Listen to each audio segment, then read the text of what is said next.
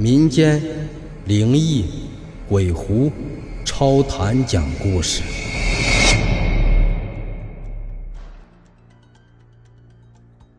这个故事是从酒桌上听来的，讲故事的人是一名姓张的老司机。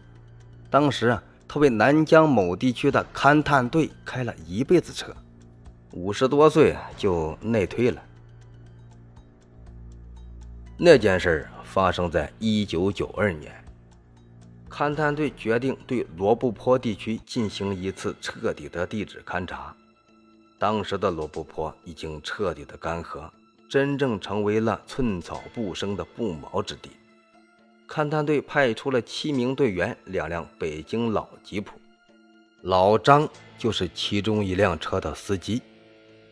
勘探过程很顺利，小队花了三天时间就深入罗布泊的腹地，取得了第一手地质资料。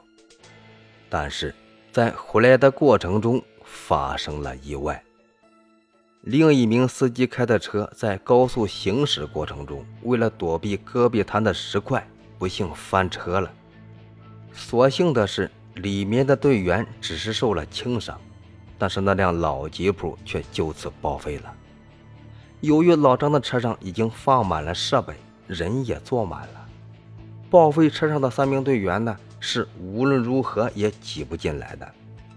队长就当机立断，自己和那三名队员呢一起留守在这里，由老张和另外两名队员尽快开车到城里找一辆车过来接他们。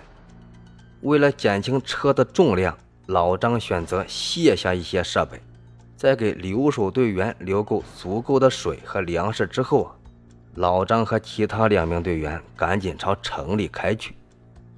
因为报废地点是在罗布泊的腹地，开车去县城呢也要一天左右。老张呢就以最快的速度往前开，走了有两个钟头，老张忽然看见前方远的地方有一个人影。老张吃了一惊，这不毛之地怎么会有人呢？那人所在的地方也是车子的必经之地。强烈的好奇心驱使他加足马力朝人影开去。走得近了，老张也看清了，那竟然是一个老者。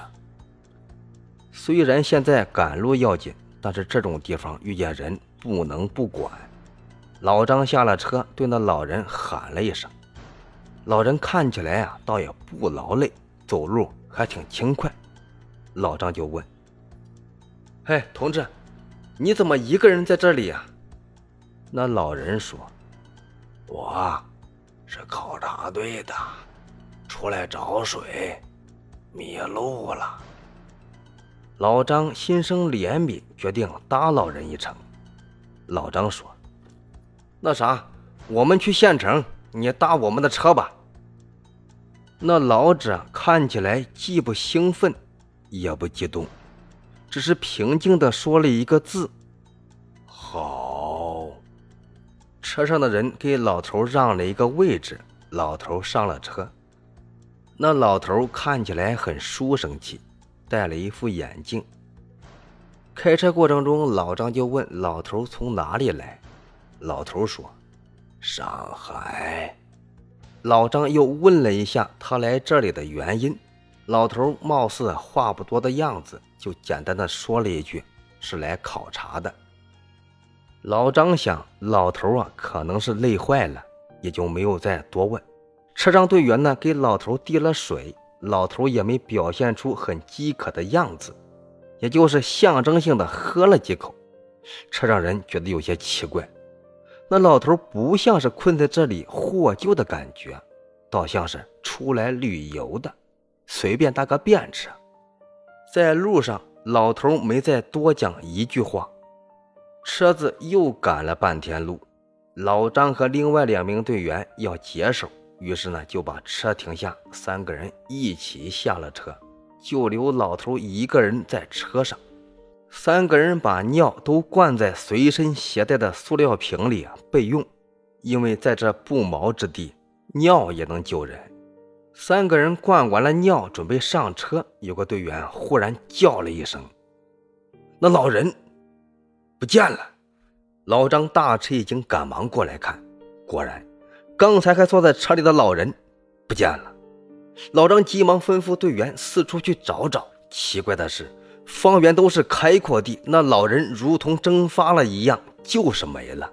但是这会儿已经是下午，老张觉得还是先回县城找车去救那四个队友要紧，于是就决定不找了。就在那天的凌晨，老张他们顺利赶回县城，找了一辆车，又连夜赶回罗布泊。在第二天将近中午的时候，救援的车辆找到留守队员，于是两辆车顺利离开罗布泊，完成勘察任务。在车上，老张就向队长说见到老头又消失的情况。队长听完也是感到万分的惊奇，说回去一定向上级汇报。回去之后，老张对这件事一直是念念不忘，多次找上级领导反映情况，却屡屡不见答复。谁有闲工夫管你这种似真似假的事啊，也就慢慢的压下去了。直到两年后，老张在一本书上读到八十年代有一个科学家在罗布泊失踪的案件，他忽然觉得那老头的脸确实和这失踪的科学家有几分相似，但是又一想，科学家是八十年代失踪的，但是看到老头是一九九二年，差了有好几年呢。但老张越想越觉得那老头长得和这科学家确实有几分相像，如果是这样的话，那科学家已经在罗布泊游荡了近十年。那老头究竟是什么人？他为什么突然出现又突然消失呢？老张始终没有找到答案。他想，这辈子也许真的找不出答案了。